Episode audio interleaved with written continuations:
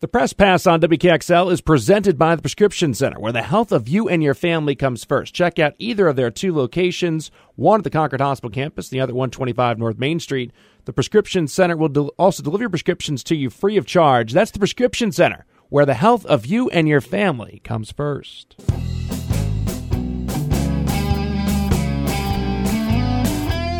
This is the Press Pass with Chris Ryan. This is where you hear unique conversations with the best athletes, coaches, and general managers in sports. I think you appreciate each and every one. Uh, each and every one is special in their own way. And I play with two guys that uh, they were on top of their game on a nightly basis, and people get spoiled. You know, they they saw Manny, they saw David, so they, they start taking people for granted. Uh, opportunity for me. I know I need to help my team out, so you know, the better I play, the better it'll be for us. I think it's uh, one of the most important things is focus and consistency. The Bengals, the Rams, set to meet in Super Bowl 56. Tough times for the Bruins and the Celtics make some deadline deals. This is the Press Pass. I am Chris Ryan. Cincinnati Bengals and the Los Angeles Rams, Super Bowl 56. Two teams that most did not think would be at this point when all is said and done. But let's face it, it's an NFL that had tremendous parity this year. And the Cincinnati Bengals, to me, are a team that has been willed to the Super Bowl by their quarterback. And certainly they have some talented receivers. Their defense has some guys that make some plays. But this is a team that has been brought here by a quarterback who looks like he has a chance to be a legend. And the question is, you know, is this the end of the road for him against a really talented defense led by Aaron Donald? Or is this a Cinderella story that does not end at midnight for Joe Burrow? Let's get into the interviews. We're going to hear from both head coaches. We're going to hear from the two biggest stars in this game, couple guys on the Rams with Patriots connections. Of course, Sony Michel, running back for the Patriots and key figure in their last Super Bowl championship. And also Van Jefferson, who is the son of former Patriot wide receiver and current wide receivers coach Shawn Jefferson. That in just a little bit. Also, the kicker who everybody is talking about, Evan McPherson, who is an incredible talent for the Cincinnati Bengals. We'll start, though, with the quarterback of the Cincinnati Bengals and Joe Burrow. Hey, Joe, how are you? Good. How are you? Good. Um, how would you describe, you know, what your mindset needs to be when you're playing your best? Because it seems like there's like that calm, cool, collected aspect to your game. But is there, you know, is there other stuff that creates that space that you need to be in to have success? You know, I think the key to you know, finding that is just maintaining the Ja'Marr, how are you? same mindset that you have through the lows as the highs. You got to stay stay level headed. You know, if you get too high, you're you know going to get tired and you're not going to be able to sustain that. And if you get too low, you know you're going to let those mistakes snowball. So I think the key is just keeping the, the same level head through everything. Let's hear from the head coach of the Cincinnati Bengals. He is Zac Taylor. Hey, Zac, how are you? I'm doing great. wanted to ask you about um, your youth versus experience. Obviously, you have two young head coaches in this game. You have uh, Joe Burrow, Ja'Marr Chase, and you guys have had great success throughout the course of the postseason. How have you gone about overcoming, quote unquote, a lack of experience? And what about you think those two players has allowed them to shine in these types of moments? Well, as a team, we just try to treat these like normal weeks, you know, and let the media make it the bigger deal that it is. Um, but for us, it's just going through the same meeting schedule, the same practice schedule. Uh, you know, trying to keep that that process the same, and then we get out there and, and the ball kicks off, and it's just a normal game.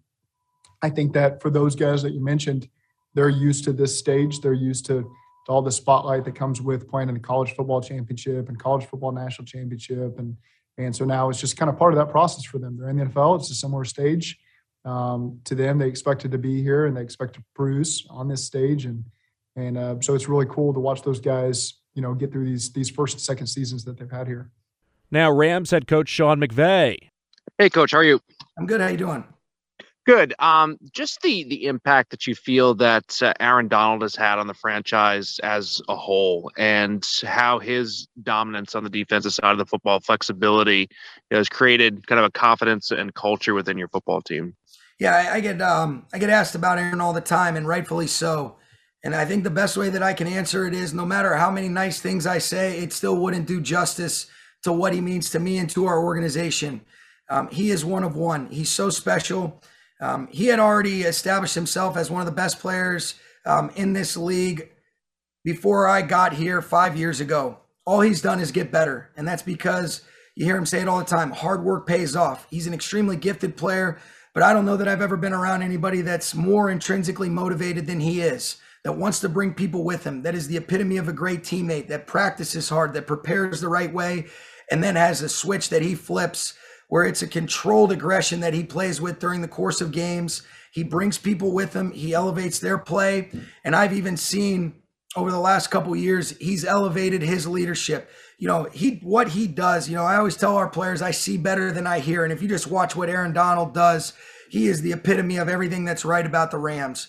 But he's also used his voice and he picks and chooses the right spots to really challenge guys to raise their level of play. And that's been a huge part of why we're here. I know so many of his teammates, coaches, myself, um, want this so badly for him and so many of our special players and people that are a part of this game.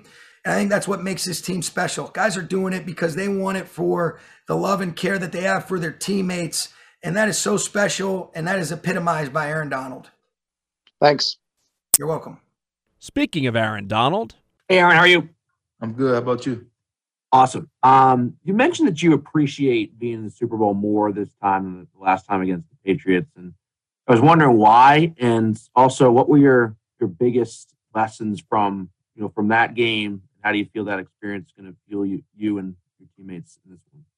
Um, well, when I said I appreciate it more, there's just you know when you when I went there, you know, in 18, it was a year that well, I was in my probably what was my fifth year in the league, fourth whatever it was. Um, you know, you you you get to that, and you, and then you just you lose. It's like we'll be back next year. You just think it's gonna be able to get back get get back to that easy, and, and it's not that easy, man. It's a it's a lot of long season, a lot of ups and downs, man, and and it's hard to get to this point. So, um, having an opportunity to be here this time, a second time, I just appreciate it that much more. And being a year eight, you know, you don't know how long much time you got to play this game left. So, to be a guy that made it back a, um, a second time and, and understand how much work that we put into it, but me personally, how much work I put into this, how much training I did to um, to to try to get back to this point. Um, you know, you just appreciate it that much more, man, and, and don't take nothing for granted. So, um, just taking it all in, like enjoying this process, um, all this. I know it come with a lot, but um, just taking it all in, man, and, and enjoying this, and but at the same time trying to get myself prepared and get ready for a game. So, I'm at my best, so we can have an opportunity to win this game. So, you mentioned your your background before from from Pittsburgh, and I'm I'm curious as to you know as a guy who's viewed as being quote unquote undersized, you've accomplished amazing things in the game at, at your position and kind of transformed it. How much of your your background um, kind of drives who who you are and allowed for you to accomplish what you've accomplished?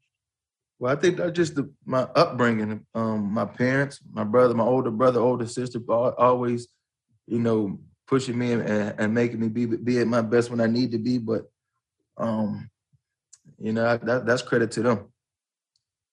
You know, obviously, you always gonna grow up uh, undersized and things like that. You hear me personally. Um, if it did anything, it just made me work hard, harder, just because.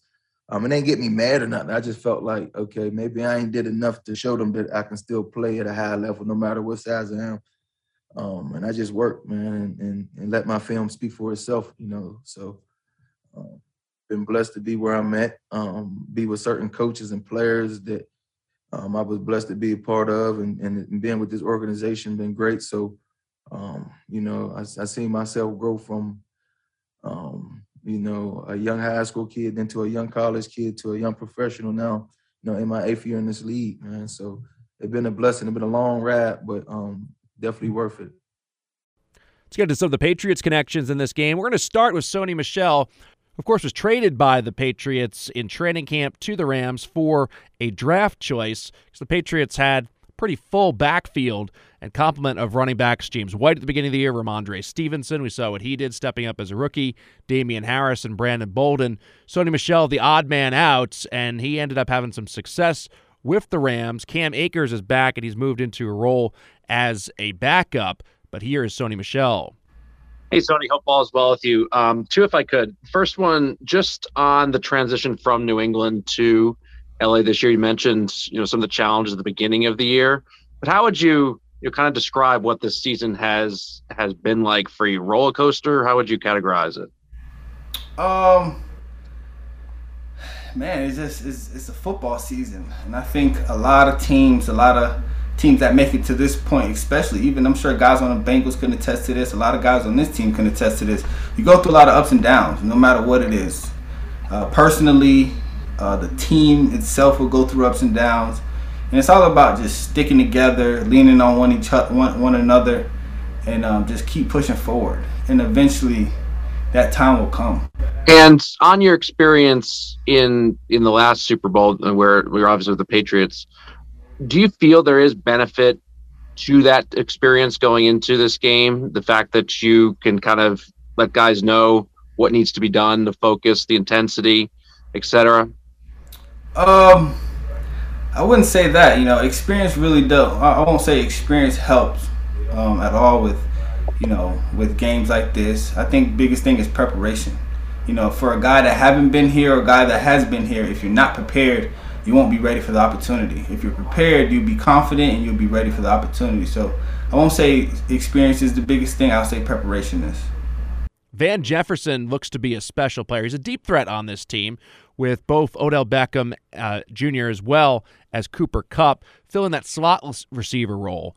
But uh, Van Jefferson looks like he has a chance to be a really good NFL player. He's had a strong season so far. He leads the team in yards per catch, and he is the son of Patriots wide receiver Shawn Jefferson, who was top two receiver for the Patriots on their Super Bowl team that uh, went to the Super Bowl in 97 and lost to the Green Bay Packers under Bill Parcells. Here is Van Jefferson. Hey, man, how are you? Good. How you doing?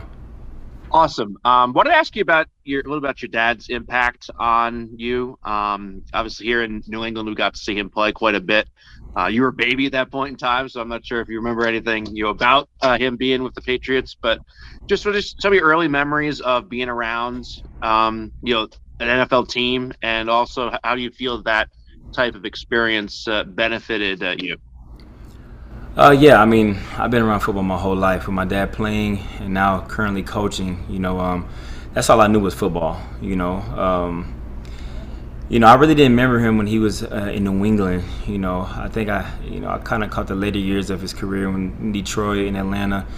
But, um, you know, uh, I grew up around it, and I really, you know, really didn't start like you know getting to football until he got to Detroit you know, that's when he's with Calvin and Calvin set the, you know, record and things like that. And, um, you know, but it was great, you know, having my dad, you know, playing in the NFL, just kind of seeing, you know, it kind of gave me insight of what I wanted to do and, you know, what I wanted to do when I got older. And um, uh, definitely seeing what he did and, you know, how, you know, uh, he went through the NFL is definitely what I wanted to do. And, you know, he's always giving me tips and advice and, you know, seeing players and seeing how they go behind things and see how they, you know, are as a pro, you know, it helped me out too as well. So um, it definitely was, you know, benefits towards that and seeing that and um, having a dad in NFL. Back to the Bengals now. An offensive rookie of the year, Ja'Marr Chase. He is going to be special. And you think about the tandem of Burrow and Chase potential those two have playing together for years. I talked to Chase about what he's learned through his rookie year. Hey, Ja'Marr, how are you? Doing good. Good. Um, as a rookie, what have been your biggest experiences this year that you think have benefited your, your further growth in going on this run? Um, the biggest thing, you know, this year that I say um, was just adversity, you know, for my rookie season. Uh, coming in, you know, expecting everyone was expecting a lot. Um, stuff wasn't going my way, so you know, just handling adversity and overcoming everything. I really love Evan McPherson, and uh, this interview is really fun with him and kind of taking you through the context of what it is like to be a kicker in these big spots. Of course, he has hit big kick after big kick, including the legendary uh, 50 plus yarder against the Tennessee Titans, in which he walked out and told the holder, Looks like we're going to the AFC Championship game. Ask about your confidence and kind of become legendary during the postseason. You know, the things that you've done, the things you have said. Where does that where does that come from, and how important do you think that is for for a kicker in, to have confidence and conviction in in those types of moments? Uh, I, I, think it's probably one of the most uh, most um, important things that you really need as a kicker is is confidence and just knowing you know in your mind whenever you step on the field that there's really no doubt that the ball is going to go through the uprights. And just I think it's really just come through um, you know countless um, countless reps at practice, um, countless reps you know in the off season on my own, and I really like to translate you know practice to a game. And so like like let's say you know when we go throughout a normal week of practice we hit 12 total field goals in a two day span. And those are from different spots on the field. And so going into the game let's say i have like a similar kick to what i had in practice. All i'm thinking is i hit it in practice why can't i do it here? You know th- this is no different than that kick in practice.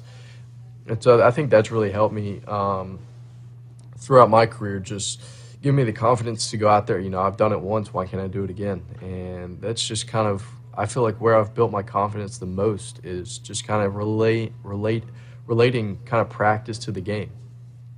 Just a follow up, if I can. Um, you mentioned the crowd and how you kind of turn uh, turn the crowd out, but also want to capitalize on that energy and that that moment. Like, how do you combine those two things of the pressure and the crowd getting the best out of you, but also kind of pushing it aside in some ways? Like, how does that all kind of jive, jive together, if you will? Uh, I mean, I think it's just because like how it's like how they really describe being a specialist or on special teams. You're you're kind of like a sniper. You, you, got one shot and one kill. Like that. That's no. It's, it's really cut and dry. Like you either make the kick or miss it. And so I think just knowing how important your job is, is you're going to do everything possible in in your power to, you know, make that kick. And it doesn't matter if the the crowd is a record-setting number of decibels, whatever it is, like however loud they get it, it, it really doesn't matter. Like you're going out there and you really you, you have this one shot and that's it you either got to make it or miss it. Um, and kind of all eyes are on you. And I mean, you know that subconsciously, but you know, in the moment, you feel like nobody is watching you. And I think um, that's probably one of the most important things because if you start thinking of the crowd and and the noise, then you're kind of getting thrown off of you know your thought process of of the whole kick. And you know, I I think that if that kind of happens, then you know bad things are going to happen. So you, you really just kind of got to zero in and, and not let anything affect you in that moment in time. But you can have fun after, enjoy the crowd. But for those 1.3 seconds, you don't hear anything. when you think about you know the worst franchises in the NFL, certainly Cincinnati Bengals come to mind. Have won a championship, been a bad team for years, one of the worst win percentages of any of the teams in the league, and now they find themselves in the Super Bowl. I asked long-time Bengals center Trey Hopkins about what it means. Hey Trey, how are you? Good. How are you? Awesome. Um, so, what is it? Do you think is it meant to the Bengals fans, to the franchise, and obviously you've been there for a while to be at this point, given you know what the franchise has been? What have you sensed about the, the meaning of this moment? I mean, it's it's huge. It's it's incredible to me to just go just to be in Cincinnati and just see everybody so happy. it, it's just it, it, it really it it affects people like their day to day lives, whether it's the the person bagging groceries in the grocery store or or it's it's who, the even the, the people that watch that, that watch my dog that I'm fortunate enough to have babysit my dog. It's just everyone is everyone's so much happier. The city's alive. The city has a fire, has a spark, um, and it, it's great. It, it's it's it's incredible. I mean, and we just got to see that the at the, the the rally before we before we left for LA. Just seeing the excitement and the support we have from the city is something that I haven't seen um, in my years prior to prior to this this year. So it's, it's a huge change, a huge switch in energy, and I love it. To me, Cooper Kupp is one of the most intriguing players in this game. If and it's a big if the Bengals can up, come up with a scheme to slow him down, they have a chance to win this game. And I think that's key for them is slowing down Cooper Kupp. The guy who's going to be tasked with that is Mike Hilton. Hey, Mike, um, just on Cooper Kupp, what have you seen from him this year and kind of in the last couple of games, which has allowed for him to get to this next level that he's playing at right now? Is there anything specific that he that he does that makes him different than other guys? Um, nothing too much. Like I said, he, he's real deceptive and switching tempos, running routes, and he, he's just he's just a real smart receiver, man. And I, I got a lot of respect for him and and what he can do inside in the slot and outside. And when he has a guy that can get him to get him the ball like Stafford and all different type of uh, arm angles and deep throws, I, I feel like you know. Um, he talking about getting the ball. Hey, I told you get the ball. Sorry, guys. uh, well, he, he's just a talented guy, man. He's phenomenal, and you know I'm excited about this matchup on Sunday. Super Bowl 56 Sunday, 6:30 p.m. The Rams and the Bengals covering the Super Bowl once again this year virtually, uh, as uh, the game, of course, out in Los Angeles. We'll have coverage coming up on Monday on Hampshire today, beginning at 6 a.m., and of course on the Press Pass once again next week. Let's get to the Bruins now, and the Bruins had a really rough night on Tuesday. Patrice Bergeron got hurt, head injury. We'll see what uh, the length of time is that he is going to be out for. And Brad Marchand just lost his mind on the Penguins goaltender Tristan Jarry. First, not allowing Jarry to flip the puck into the stands, then poking him a couple times with the face mask. Marchand suspended for six games as a result of his actions. And then Tuukka Rask on Wednesday called it a career retiring uh, as he had hoped to come back from hip surgery. But, you know, I could tell in his couple games that he just wasn't right physically. And it doesn't mean, you know, he was in pain. It doesn't mean that, you know, he was having difficulty doing things that was kind of crazy type of difficulty. It just is when you're a high level athlete like that and there's just something that isn't working, you know, you can sense it and it can play with you from mental perspective. And Tuukka Rask decided to call it a career at the age of 34. And Rask has become you know, kind of a pincushion for Bruins fans and why they have not won a championship since 2011. But I think that's unfair. I think Tuukka Rask is one of the best players in the league. I mean, is he as focused and committed as everybody would want him to be?